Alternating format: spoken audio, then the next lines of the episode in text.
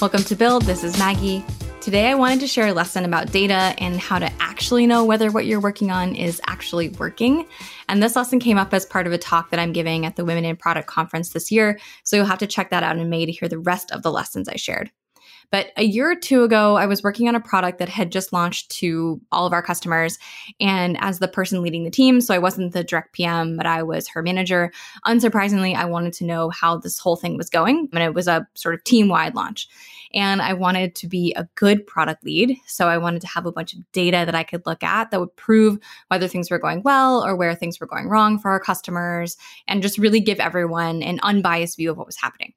So, of course, I built a dashboard that showed for every customer exactly what the results were that they were getting from our new product, broken out by every single action they took or outcome that they were able to generate from start to finish. So I could see exactly where we were outperforming, what they had been doing before, and how things were going by customer and in aggregate. And I ran this thing every week. And at the beginning, it was very manual to run, but I felt like it was giving me a really clear picture of how well the product worked. And the best part at the time was that the results were so good. I was so happy and so relieved and pretty pleased with myself for the analysis and the results that I was able to get. I felt like I was doing it exactly like you were supposed to do as a product lead. But then I started to hear sort of rumblings from our customer team. And on the phone, when I would talk to customers, they weren't as ecstatic as I thought they would be given the results that we were getting and I could see. I mean, I had them sort of right there in front of my face. And I, it was weird how I was hearing things that didn't match that information. And it turns out that even though the product was working, so those results were real, it wasn't that there was an error in the data the experience of that product was a little bit frustrating and it wasn't as clear to customers as they expected. And it wasn't as high quality as it could have been. And as maybe we had been promising or they understood it would be in their onboarding and sales process. And the data that I had painstakingly put together wasn't telling me that full story. Customers weren't happy, even though we were generating way more results for them with this product. Of course, I kept measuring those results. It wasn't that I just threw them away. But what we did was we also added in a deeper path of qualitative investigation. So we spent a bunch of time talking to customers specifically about their experience with the current product rather than spending our time talking with them about the next set of problems we could solve, which is what we would have typically been doing at the time.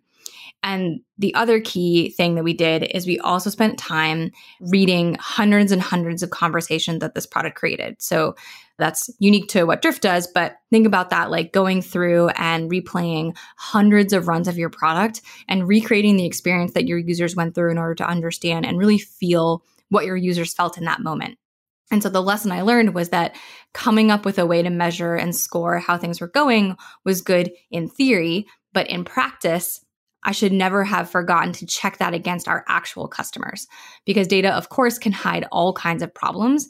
And sometimes your customers aren't going to be happy, even if whatever it is that you're making for them is outperforming what they had before. So that was the first part of the lesson. The second part of the lesson was to never stop using the product even if you're perfect at that first part, so you're really great at pairing data with consistent qualitative feedback on the product as it is today, the third piece that you have to keep in your workflow as a PM is experiencing the product as it is today, not just as it will be tomorrow, maybe in your sandbox environment or in QA or when you're looking at new designs. So, if you find that you might be in one of these types of situations, there's a couple of questions I would ask to see maybe if it's worth stepping back and figuring out a different way to do your analysis. So you can ask yourself questions like Do you know how your product is performing across your user base? How happy are your customers with it, really? Do you know? How do you know? And when was the last time you checked it yourself? So I wouldn't suggest just relying on secondhand information like talking to your customer team. One of the mistakes we made was we talked to our customer team and we heard things like, oh, yeah, this customer is really happy. But then we would talk to that customer and they weren't as happy with the specific product that we cared about as we thought. And the third question that I would ask is when was the last time you used the current version of your product? And if you are a manager, this is especially critical. I think that this is really the thing that you're going to start to lose touch with if you're not careful. Because as a manager, you're going to be only looking at designs and new ideas that your PMs are working on, and you're going to start to lose touch with the reality of your product as it is today. And some simple tools that you can use to fix this situation if you're in it outside of asking yourself those questions and getting real answers would be, you know, a combination of data analysis. So SQL is what I was using. Second part would be really getting good at understanding how to interview users without bias. The third piece is, of course, dog fooding your own product. So, again, the lesson here was you should never be relying on just one type of data. And if you're going to rely on one type of data, it probably shouldn't just be numeric data. Always find the time to use your own product and talk to your customers. That's going to give you the best possible picture of how your product is performing. So, if you like that lesson, of course, I have a couple more at that Women in Product Conference coming up in May. But I hope this was useful. I hope this was a good reminder to either maybe start doing more data analysis, maybe to start talking to customers, or to remember to use your product as it is today. Thanks, team.